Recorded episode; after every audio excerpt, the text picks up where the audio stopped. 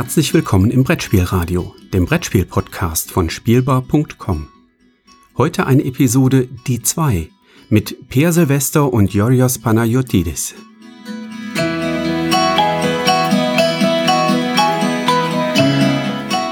Herzlich willkommen zu einer neuen Folge von Die 2. Diesmal ist es Folge 45. Wie immer werden wir über zwei Spiele sprechen, die wir zufällig aus unseren Sammlungen gezogen haben. Und diese Sammlung gehören mir, Jodros Panagiotis, und die sehr viel größere Sammlung gehört meinem Mitstreiter Peer Silvester. Hallo Peer. Hallo. So, 45 Folgen haben wir jetzt schon. Damit sind wir jetzt ein Viertel eines rechten Winkels. Nein, ein halber rechter Winkel. Ach so. Aber wir sind jetzt fast so viele Folgen wie, also jetzt sind wir ja so ungefähr in dem Bereich, wo mein Alter liegt. Ah. Was immer das heißen mag. Genau, also das ist ja genau. Also wenn wir zum Beispiel in Jahrhunderten reden würden, wäre ich auch in der Nähe. Ja. Genau, also zwei zufällige Spiele. Ich bin sehr gespannt, welches deins ist. Ich bin auf meins sehr. Ich freue mich sehr auf meins, weil ich durchaus damit rechne, dass. Ich bin mir recht sicher, dass du es auch besitzt, und ich bin neugierig, ob und in welcher Form wir uns bezüglich dieses Spiels einig sind. Aber mal gucken, ob man das Gleiche auch über dein Spiel sagen kann. Was hast du uns denn heute mitgebracht? Also, ich habe ein Spiel, also das du nicht hast, also insofern ist es nicht dasselbe, das ist schon mal ziemlich gut. Vielleicht habe ich es ja in der Zwischenzeit gekauft, weiß man nicht. Würde mich wundern, also okay. Wir haben ja schon zusammen gespielt. Ja. Und es ist aus einem Genre, das du nicht jetzt liebst, auch nicht hast oder so, sondern aber bin gespannt. So, und zwar aus dem Eisenbahnbereich, und das Spiel, was ich habe, ist ein neues Spiel, nämlich von 2019. Ja, 2019, okay. Ich wiederhole es nochmal. Es ist 2019. Also jetzt die Frage, relativ aktuell ist es. Nicht so absurd, es ist von Capstone Games, und es ist Irish Gauge. Ja, von mir ist auch das. Ich spreche das immer so aus, wie ich es möchte. Ja, die Engländer haben so die Angewohnheit, sich ihre Sprache zusammengeklaubt zu haben und dabei auch noch ein paar extra Buchstaben mitgenommen zu haben, die sie dann aber aus Scham nicht aussprechen wollen. Okay, Irish Gauge eben. Aber ich nenne es trotzdem Irish Gauge. Oder so. Das klingt besser. Nur weil die Englischer dann das so nennen, heißt ja nicht, dass ich das auch nennen muss. Mhm. Es ist ein Spiel von Tom Russell, der eigentlich bekannt ist von Holland Games, aber hier ein Spiel gemacht hat, ursprünglich für Winston Games. Und das ist auf dem Bereich, das ist eigentlich das, was ich mit, das ist mein Beef mit der Serie, die ich da habe, aber da komme ich noch zu. Ja. Kurz zum Spiel, es ist ein Eisenbahnspiel. Eigentlich, Eisenbahnspiel in dem Sinne des Genres Eisenbahnspiele. Also nicht nur, dass da eine Eisenbahn vorkommt, sondern es ist halt dieses wirtschaftliche Prinzip, wo man wie hier Aktien hat, wo man wie hier Strecken baut und die Einführergebnisse hat. Und da gibt es noch relativ viel für. Also für so ist sicherlich irgendwie ein kleiner Nischenmarkt, aber ein besonderer Nischenmarkt mit einer großen besonderen Fanbase. Ja, sehr spezielle Fanbase, das stimmt auf jeden Fall. Ich glaube, also was so konkrete, greifbare Fangruppen im Brettspielbereich oder weiteren Brettspielbereich angeht, habe ich so die Wargamer in einer Ecke gesehen, sowie die kleinen Brüder der Coin-Freunde und halt die Eisenbahnspieler. Ich glaube, das sind so die beiden Gruppen, die mir am ehesten auffallen, wenn ich so an Gruppen im Brettspielbereich denke. Ja, das ist komisch, ich weiß nicht, ich kann schlecht einschätzen, wie groß die sind, aber so, also ich weiß, dass ja mein North American Railways zum Beispiel war deswegen einfach kleineren Auflage ursprünglich erschienen, weil es nicht sicher war, weil es doch ein Nischenspiel ist, und ich war nicht klar, wie nischig es ist sozusagen. Mhm. Aber es versuchen immer mal wieder Verlage auch mal das im größeren Stil zu machen. Dieses hier, es gefällt mir gut, also es ist von im Bereich. Es ist halt in dem Bereich, wo man halt Aktien hat, und vor allen Dingen, wenn irgendjemand wieder eine Aktie auf den Markt wirft, ist das eigentlich immer schlecht, wenn man davon selber welche hat, weil dann das Einfuhrergebnis wird halt durch die Anzahl der Aktien geteilt, und das heißt, wenn man vorher alleine ist und man kriegt dann, weiß nicht, $8 und jemand anders kauft auch eine Aktie, dann würden wir beide nur noch $4 kriegen. Man könnte natürlich diese Aktie selber kaufen, die zweite, würde man aber immer noch $8 kriegen, weil man ja nicht mehr Aktien, weil man ja nicht $8 pro Aktie kriegt, sondern das Einfuhrergebnis. Und man hat dann halt was bezahlt. Und man muss also, wenn jemand eine Aktie auf den Markt wirft, ist es sozusagen immer ärgerlich. Entweder muss man sofort Geld zahlen dafür, dass man keine Einkommenseinschränkungen hat, oder zahlt halt nichts, aber hat dafür Einkommeneinschränkungen. Also das finde ich immer sehr reizvoll, gerade weil das hier schön auf den Punkt gebracht ist. Und es sieht super gut aus. Also es das stimmt, ja. Grafik von IO und Tool. Wobei man einschränkend vielleicht sagen muss, es sieht fantastisch aus für ein Eisenbahnspiel. Ja, also klar, der Spielplan ist trotzdem immer noch relativ karg, aber es sieht halt daran, dass man es gut sieht schön, muss, es sieht wo man hinfährt. Genau, es ist nicht nur funktional, es sieht auch angenehm aus, die Farbwahl hat mir auch gut gefallen, aber es ist halt zum Beispiel kein Spiel, das man aus dem Schrank zieht, um zu zeigen, was grafisch im Bereich Brettspiel alles möglich ist. Es sieht, mir hat es visuell auch sehr gefallen. Ich kenne ja auch so ein paar der kontrastreichen, zwar sagen wir mal, Vorfahren dieser Spielart. Ich kenne sie visuell, ich habe sie selbst noch nicht gespielt. Und im Vergleich dazu ist Irish Gauge wunderschön. Ja, ich weiß, was du meinst. Und ja, ich finde es gut. Also es ist jetzt vielleicht, ich spiele Eisenbahnspiele gerne. Ich bin jetzt kein Eisenbahnspiel-Freak oder so. Also ich bin jetzt nicht einer, der jetzt nicht nur ich kenne Leute, die spielen nur Eisenbahnspiele oder fast nur Eisenbahnspiele. Und so extrem bin ich jetzt nicht. Ich glaube auch, ich wüsste jetzt nicht unbedingt, dass ich mir unbedingt so viele neue kaufen müsste. Ich meine, im Moment läuft ein Kickstarter Luzon Rails, der halt auf den Philippinen spielt, deswegen bin ich dabei, aber sonst müsste ich mir, glaube ich, nicht unbedingt noch mal welche kaufen, weil sie sind halt, auch wenn so gut sie mir gefallen, sind halt auch irgendwo dann wieder ein bisschen ähnlich oft. Also nicht immer, aber in vielen. Also das Irish Gauge ist halt schon so ein bisschen so wie das ausgezeichnete Chicago Express. Aber es ist noch ein bisschen einfacher, ein bisschen gestrickter, dafür ist es nicht ganz so spannend. Also das andere ist noch ein bisschen mehr spitz auf Knopf genäht und so. Also wie kann man beide noch haben? Aber jetzt noch ein drittes Spiel von dieser Art, weiß ich nicht, ob ich die brauche. Die müsste schon noch wieder einen anderen Kniff bieten. Also es gibt ein paar Spiele, die noch andere Kniffs bieten. So, ich habe halt auch ein paar davon. Was mir jetzt, ich hatte mich eigentlich deswegen auch gefreut, dass Capstone Games so eine Reihe auflegt, das also mit guter Grafik, sag ich mal, wie gesagt, von Ion Tool durchweg, und darauf achte, dass es halt Spiele sind, die auf eine Regelseite passen, also mit Vorder- und Rückseite, aber trotzdem nicht so super komplex sind, mit 10.000 historischen Regeln, die das Spiel nicht unbedingt besser machen. Das fand ich eigentlich schon ganz gut. Aber. Oh, es kommt ein Aber. Ja, was mir ein bisschen jetzt so negativ einstecken, und das ist eine persönliche Sache, ist das, so wie schon damals bei Queen Games, die ja auch mal so eine Reihe hatten mit Eisenbahnspielen, was komisch war, weil es nicht so richtig passte zum Verlag, aber okay, ich habe mir damals durchaus 2 gekauft, ist auch hier wieder, eigentlich wird es von John Bohrer gemacht, also sie haben den Vincent Games Menschen quasi, der kuratiert die Reihe, baut die Reihe, entscheidet, was er Spiele macht. Der macht Bitte? Die ganze Reihe. Ich dachte, er hätte nur mit dem zweiten Spiel was in der Reihe gehabt. Das hatte ich auch ursprünglich gedacht, aber nein, ich habe ja nochmal drauf geguckt, steht auch auf der Rückseite auch drauf. Also ist ursprünglich bei Winsome Games erschienen, und er ist tatsächlich, so wie bei Queen Games damals, guckt er, welche Spiele er meint, von seinem Portfolio von Vincent Games, die alle mal so in Kleinstauflagen erschienen sind, von, weiß ich nicht, 50 bis 100 Stück maximal, ich glaube weniger als 150 oder so, welche er von meint, ein größeres Publikum bilden zu können oder welche er gut findet oder wo Leute Nachfragen haben.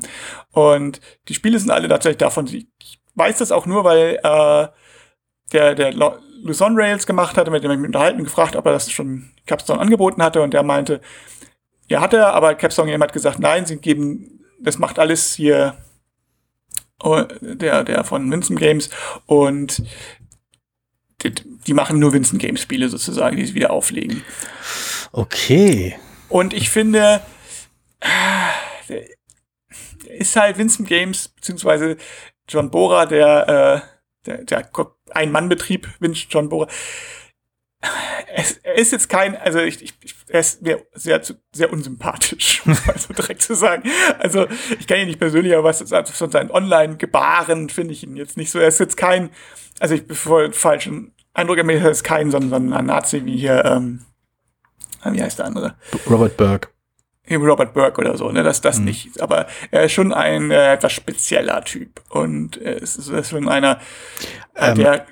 Ist das, entschuldige, ich bei den Namen komme ich immer ein bisschen durcheinander, aber ist das nicht der gleiche Typ, der mit Age of Steam und genau. Steam und so, genau, und Martin Wallace Querelen hatte über Jahre hinweg, Jahrzehnte. Ja, immer noch eigentlich, aber ja, also ist das, gut, er und Martin Wallace haben sich damals über Winston Games über Age of Steam gestritten. Also es war, weil Age of Steam sollte noch eine Neuauflage kriegen und dann hieß es, nein, Moment, das ist eigentlich bei Winsome Games, die Rechte liegen bei Winsome Games und Martin Wallace hatte gesagt nein und dann gab es ein bisschen Stress und so weiter. Und es hat sich dann immer mehr aufgeschaukelt. Und ich glaube tatsächlich, dass John Bohrer da tatsächlich im Recht war, was das amerikanische Urheberrecht bestimmt. Nach deutschem Recht würde es nicht gehen, dass man seine Rechte aufgibt. Aber es war wohl tatsächlich so.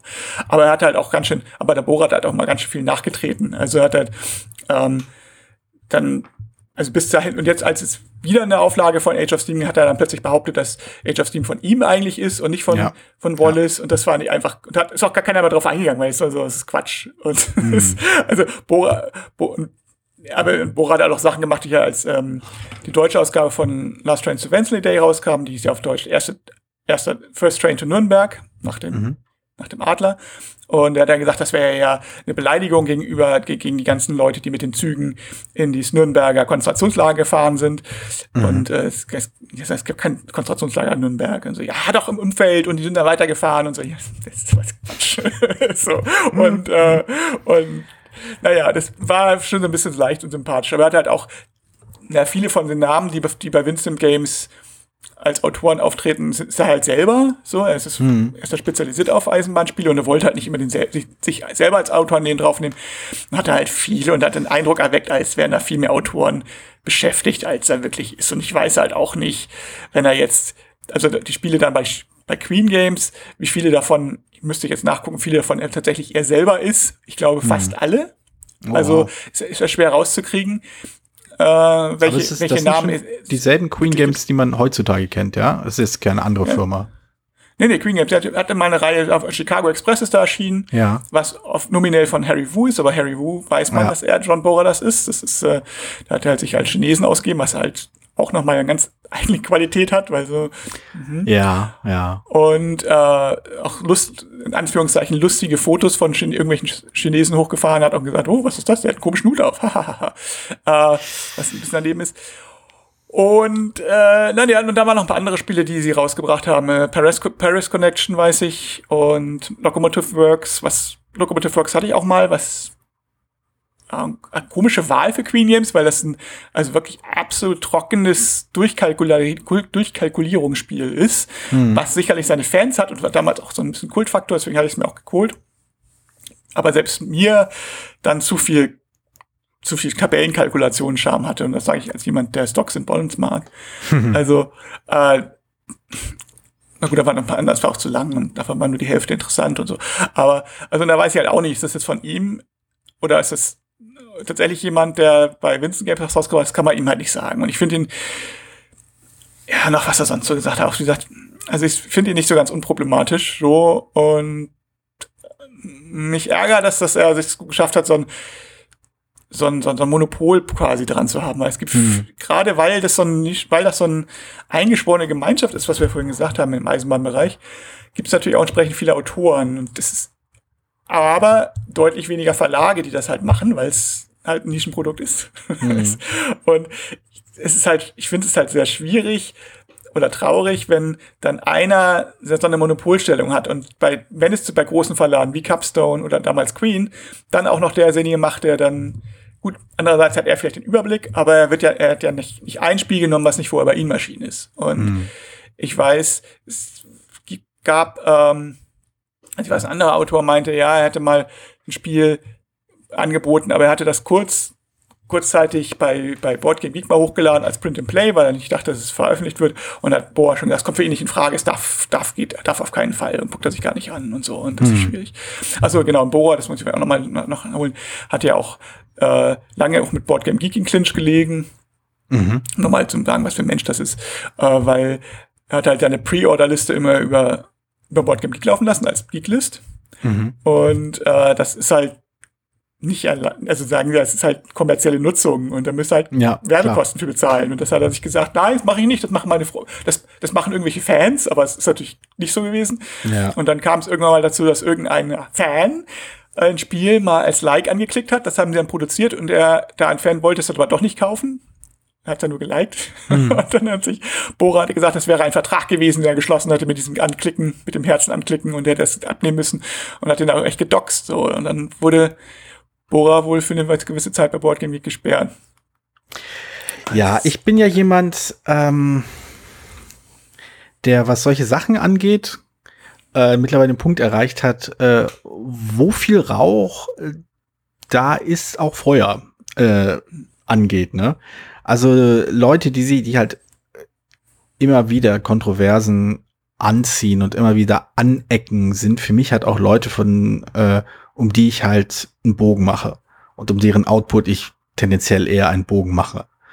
Um nochmal kurz auf hier Irish Gauge zurückzukommen, wir haben es ja einmal zusammen gespielt und ich fand das vom Spiel auch durchaus interessant und auch ganz nett. Ich habe ab und zu im Gedanken gespielt, wenn ich das irgendwie preisgünstig gefunden hätte auf eBay oder so, hätte ich es mir vielleicht nochmal geholt.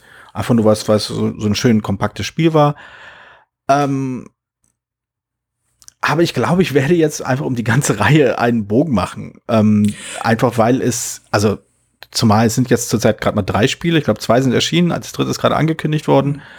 Und ich kann es gibt genug andere, ich bin mir sicher, es gibt genug andere Eisenbahnspiele, mit denen der Mann nichts zu tun hatte, die mir ein ähnliches Erlebnis bringen können. Und es gibt genug auch einfach so andere Spiele, mit denen ich mich beschäftigen kann, anstatt dass ich mich irgendwie in die Position begebe, dass ich ein Spiel spiele, das ich total toll finde und dann irgendwie damit zurechtkommen muss, dass die Person, die dahinter steckt, schwer tragbar ist. Ja, also ich hatte, glaube ich, die anderen der Reihe werde ich mir auch nicht mehr kaufen. Ich fand es schon ein bisschen schade, dass das zweite von Harry Wu in Anführungszeichen ist. Und das dritte, ja, da habe ich halt gelernt, dass das tatsächlich die Winston-Reihe ist. Immerhin dieses Irish Gauge. Ja, solange du es nicht Gauge nennst, ist das, glaube ich, in Ordnung. Gauge? Gauge.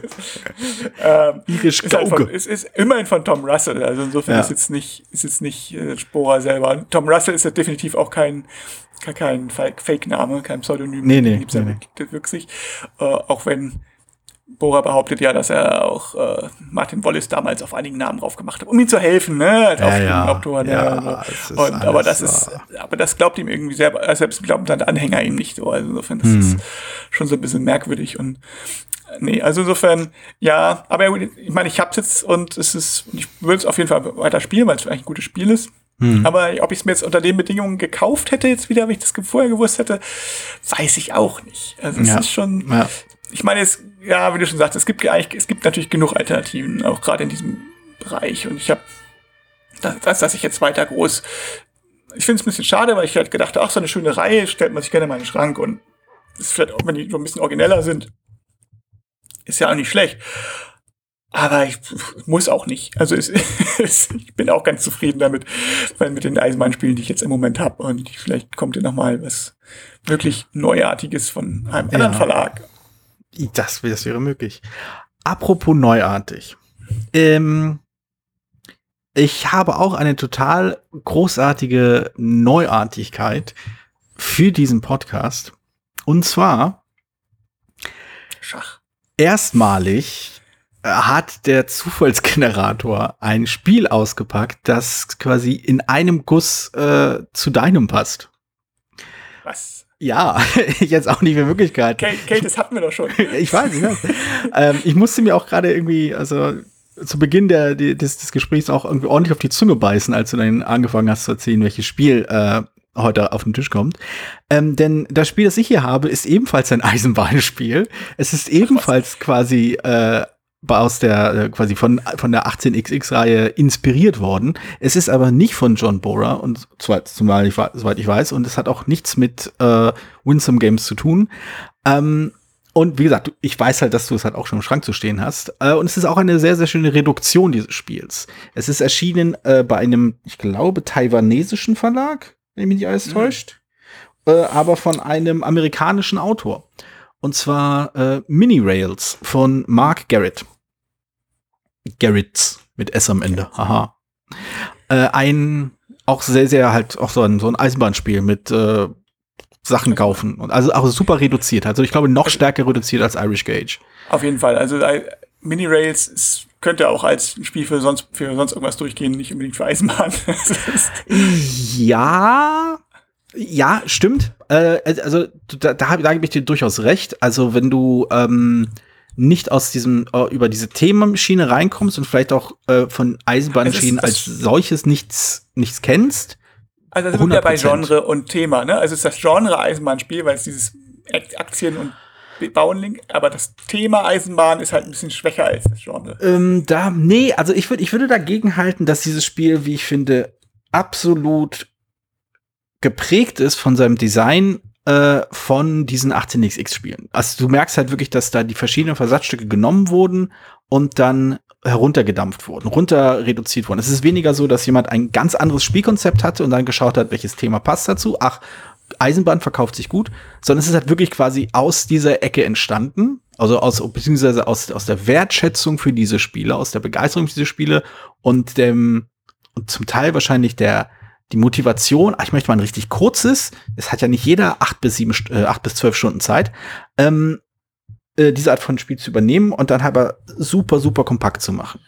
Also ich stimme mit dir zu, wenn du halt nur das Resultat dir anschaust, du nichts von dem, also wenn du halt diesen Bezug nicht hast, also nicht weißt, von wegen, dass das die Entwicklungsgeschichte ist und das irgendwo der Einfluss ist, absolut, das Thema ist praktisch austauschbar. Es könnte auch das Ausbreiten von Pflanzen sein und wie viel Chlorophyll sie irgendwie produzieren oder tralala.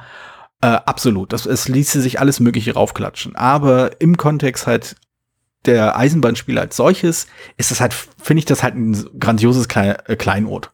Also so klein ist es gar nicht, aber also das Spiel schon, aber es ist halt nicht so unbekannt, meine ich. Ja, es ist auf jeden Fall. Also was das Schöne ist an dem Spiel, ist tatsächlich, dass es sehr knobelig. Es ist ja mehr, es ist eigentlich nicht so eine Mischung aus Knobeln und Spekulieren. Also man legt zwar auf Verbindungen, aber dadurch, dass man diese Anzahl der Aktionen ist halt ziemlich genau festgelegt, die man machen kann. Und man muss ja halt immer überlegen, baue ich oder lege ich oder kaufe ich eine Aktie davon. Genau, also man hat halt genau nur 2 Aktionen und das Einzige, also man kann, wenn man dran ist, entscheiden, ob man die eine oder die andere Aktion nimmt, um danach, wenn man danach nochmal dran ist in der Runde, die jeweils andere Aktion zu nehmen. Also es ist nicht so, dass du zweimal in einer Runde die gleiche Aktion machen kannst, welche bedeutet, die Aktionen sind Strecke ausbauen und Aktien kaufen. Du kannst genau, du machst jede Runde die beiden Dinge und du entscheidest nur, welche Strecke du ausbaust und in welche Richtung oder welche Aktie du kaufst. Und mehr ist das nicht. Und das finde ich halt irgendwo faszinierend, sich das anzuschauen, also wie super, also einfach so runtergebrochen das Ganze ist, so minimalistisch runtergeschaufelt. Und das ist halt immer noch als Spiel funktioniert. Interessanterweise, und ich glaube, das ist so der Punkt, als ich Mini-Rails gespielt habe, bei dem ich dann auch für mich festgestellt habe, vermutlich werde ich mit den großen Einflüssen dieses Spiels, mit den großen Urvätern dieses Spiels nicht wirklich warm werden. Denn die eine Schwäche, die dieses Spiel für mich hat, ist das Berechenbare.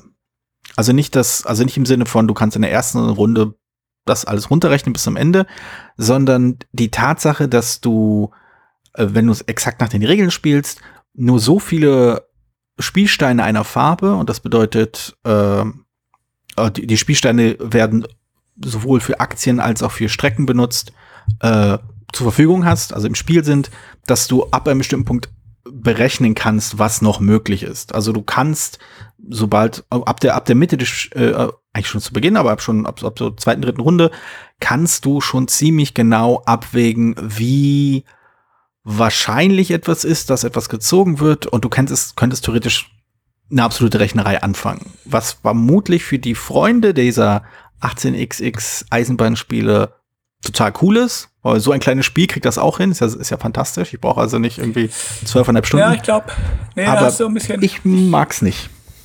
Ich müsste ein bisschen da rein widersprechen. Also ich spiele gerne 1800er, also nicht oft, aber durchaus, wenn die Gelegenheit mal da ist, spiele ich auch mal gerne.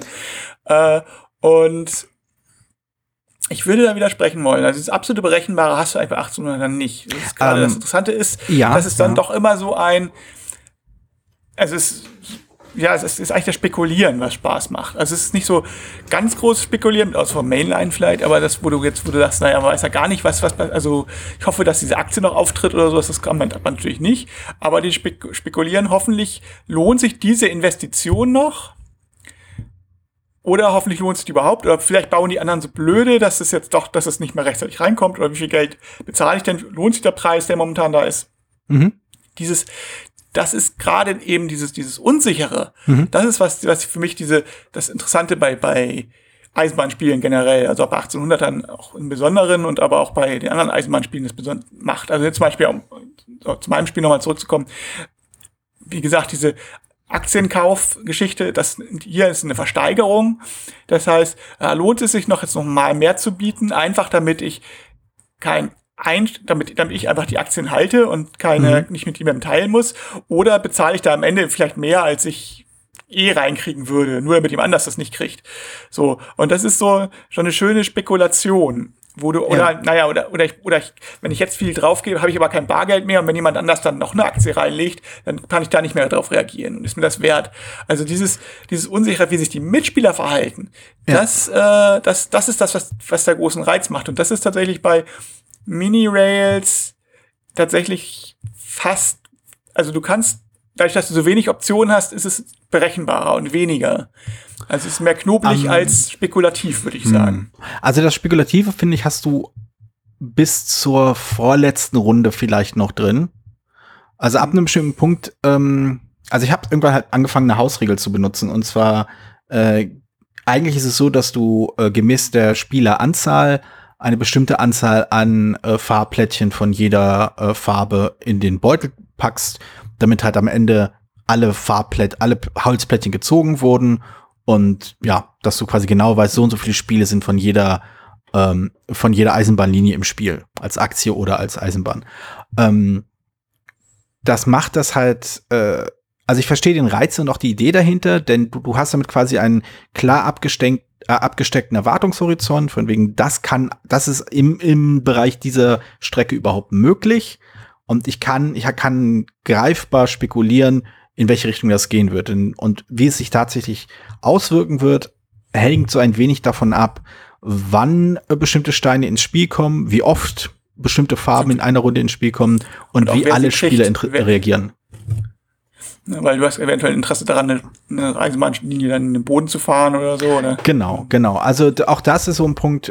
Mini-Rails ist halt ein Spiel, welches aufgrund dieser klaren Berechenbarkeit, das klang so fies. Also ich meine damit halt wirklich, dass du Dinge ausrechnen kannst und sehen kannst, okay, wenn ich das und das mache, dann kann ich bis zu 4 Punkte am Ende haben. Wenn ich aber das und das mache, kann ich möglicherweise 2 mal 3 Punkte holen. Diese Art von Berechenbarkeit meinte ich damit. Und ich denke schon, dass diese Art von Berechenbarkeit, diese Art von Erwartungshorizont, den du klar abstecken kannst, dass der, zumindest von dem, was ich von den 1800er-Spielen mitbekommen habe, auch vorhanden ist. Du kannst schon sagen, okay, wenn alles klappt, bekomme ich so und so viel raus, und wenn alles so ein bisschen klappt, bekomme ich so und so viel raus, und wenn alles in die Hose geht, verliere ich so und so viel. Und diese Art, und das hat auch wirklich, diese klaren Eckpunkte sind auch wirklich dafür da, dass sie von dir als Spieler erfasst werden sollen, um jetzt bei Mini-Rails zu bleiben, und du musst basierend darauf quasi selbst Entscheidungen fällen und selbst Risiken eingehen. Das finde ich auch alles ganz gut. Was ich halt aber in der Praxis bei Mini-Rails immer ein bisschen unbefriedigend fand, beziehungsweise was so nicht meinem Spiel meinem Spielgefühl, meinem Spielen Vorlieben entsprochen hat, war, wie sehr man sich dann quasi angreifbar machen muss oder angreifbar macht, wenn man diese Dinge tut. Du kannst halt super defensiv und destruktiv spielen, was ich oft erlebt habe, oder du kannst dich halt angreifbar machen und da musst du darauf hoffen, dass kein anderer Spieler die Chance nutzt, dich so richtig reinzureiten, was halt im Rahmen des Spiels möglich ist. Und das finde ich nur bedingt reizvoll in Spielen. Ja, also mir war es ein bisschen, es ist sehr verkopft, so, das merkt man schon. Und es hat eine gewisse Spannung. Ich stimme dir, ich weiß, was du meinst. Und ich stimme dir, ich will auch tatsächlich sagen, das, weiß ich, erstmal fand ich super und letzte Partien, also zwei, dreimal gespielt, war gegen Ende so ein bisschen so, fand ich tatsächlich auch mit zu viel gerechnet oder es war dann, also irgendwie das so ein Wiederholungsgefühl auch irgendwie drin, so ein bisschen. Hm. Aber ich finde es trotzdem ziemlich gutes Design. So. Ja, also. Ist schön klar. Also es ist, ich würde mal mit 1800ern, würde ich es aber tatsächlich nicht unbedingt vergleichen wollen. Also ich glaube, bei 1800 hast du klare, feste Bereiche. Also das Problem bei 1800ern, dass sie recht lange dauern im Allgemeinen. Hm. Und nicht der ganze Spiel, also wenn du 5 Stunden spielst, hast du nicht die ganzen 5 Stunden über dieselben Informationsdichte, sondern du hast manchmal, ist es mehr spekulativer und manchmal hast du hast du Phasen drin, wo es klar ist oder wo du sagst, okay, das ist auf jeden Fall gerade eine gute Linie, aber ich kann mir halt nicht reinbauen, weil alle Aktien verkauft sind, so, oder, so, oder wo du sagst, okay, es macht jetzt absolut Sinn, da reinzugehen. Und die Phasen, wenn ich den Spielen, was so gut ich den Markt vorwerfen würde, halt, dass die Phasen, die interessant sind halt nicht über die ganze Spieldauer ausreichend verteilt, sondern man hat doch immer noch eine ganze Reihe Rechenphasen, was gerade dadurch halt allein, dass du berechnen musst, wie viel Einfahrergebnis das hast. Gut, Computerprogramm das abnehmen, aber normalerweise hast du es halt nicht. Und dann, das kann so ein bisschen, ist halt manchmal ein bisschen ermüdend, gerade gegen Ende, wenn die sehr lange fahren können und wo du halt gucken musst, was ist die optimale Strecke, okay, dann rechnest du ja stundenlang rum. Und ohne wirklich eine Entscheidung treffen zu können. Und dann gegen Ende läuft es halt so ein bisschen aus, sage ich mal, weil dann war Spielende nicht so günstig ist. Aber ja. Das Problem hast du bei Dings nicht, bei Mini-Rails nicht, weil dass das Spielende wirklich klar ist, ist eigentlich ganz schick so. Ja, also wobei, da fiel mir eine Sache ein und ich muss mich mal eitel, wie ich bin, selbst zitieren. Oder indirekt zitieren. Ich hab letztens eine Rezension zu einem Spiel online gestellt, zu Karussell. Und mein Argument war ja eben, dass das Spiel es zwar ermöglicht, dass man sehr, sehr viel rechnet und durchdekliniert und das dann quasi versucht umzusetzen. Und das macht irgendwie keinen Spaß, weil es sehr aufwendig ist, aber irgendwie wenig bringt. Und ich finde, Mini-Rails ist damit verwandt. Und zwar, dass es durchaus erlaubt, sehr, sehr viel durchzurechnen. Und zu einem gewissen Grad soll man das, glaube ich, auch. Denn das ist die Entscheidungsgrundlage, an der man bestimmte Dinge festmacht. Also man entscheidet schon danach, wer bekommt wie viel Punkte, wenn ich diese Aktion jetzt mache und wer verliert wie viel Punkte, wenn ich jene Aktion mache. Das ist schon Teil des Entscheidungshorizonts. Das ist schon Teil der Grundlage dessen, des Fundaments, worauf man seine Entscheidung aufbaut. Aber ich glaube, am Ende kann man halt entscheiden als Spieler, ob man das wirklich durchrechnen will oder nicht. Und ich glaube, und ich finde es wirklich die Schwäche des Spiels, dass es keinen nachvollziehbaren Grund gibt, weshalb man es nicht durchrechnen sollte. Also nichts an dem, das Spiel wird nicht in irgendeiner Form besser, wenn man die Rechnerei in der letzten Runde einfach weghaut. Einfach sagt so, nee, ich mach per Bauchgefühl. Es ist nichts davon, es schadet halt dem Spiel eher. Das Problem ist halt, wenn es einer nicht macht und die anderen machen, dann wird der eine, der es nicht gemacht hat, wahrscheinlich nicht, also wahrscheinlich verlieren vielleicht nicht, aber zumindest nicht gut abschneiden. Ja, so, aber selbst wenn. Es ist halt ein so großer Vorteil zu rechnen, dass, also es müssen halt, wenn alle so spielen, dann ist es so gut. Aber das ist halt immer das bisschen das Problem, dass man sagt, okay, wenn ich jetzt nicht nachdenke, ich meine, ist die Frage, um wie viele Ecken du denken musst, ne? Aber, oder das möchtest, aber gut. Also ich denke halt vor allem, dass Ja, also ich finde es gar nicht so dramatisch, wenn am Ende die Punkte irgendwie auseinander liegen, aber das Spiel, also das Spiel gewinnt halt in keinster Weise davon. Das ist halt, also das Spielgefühl wird nicht besser, wenn du dich entscheidest, ich möchte jetzt nicht rechnen. Das ist um ein anderes Spiel, was halt auch gegen Ende zu einer elenden Rechnerei wird.